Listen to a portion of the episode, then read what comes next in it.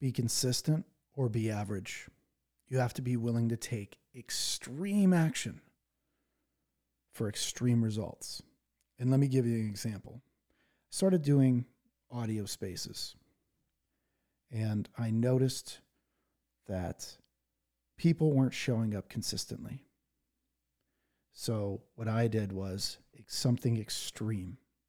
I showed up every single day for 455 days, 10 hours plus every single day, never missing a day on audio spaces, on Twitter spaces specifically. Every day, 10 to 15 hours on a regular day on audio spaces, fielding questions, giving advice, giving a giving a platform for people to speak and talk and nurture their creativity. I was there. I went into other people's audio spaces and contributed valuable, valuable contributions up on stages. I did this for a year and a half, 455 straight days, never missing a day. Are you willing to be that extreme to get extreme results?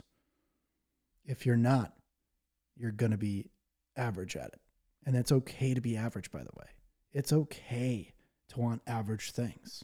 But if you want something that nobody else has, or like less than 1% of people have, you have to be willing to do what that other people aren't willing to do. They'll think you're crazy for doing it.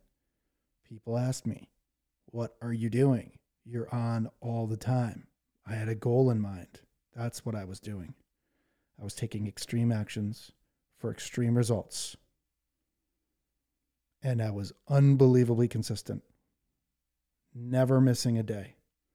Extreme action, extreme results matched with consistency. And I got a thousand and one opportunities from that. Showing up every day, so many opportunities came my way. 90% of everything in the world is showing up. So just show up, take extreme action for extreme results, and be unbelievably consistent and watch your life change in 365 days. One year of this, and your life will be unrecognizable for the better. This is Lucas Bean.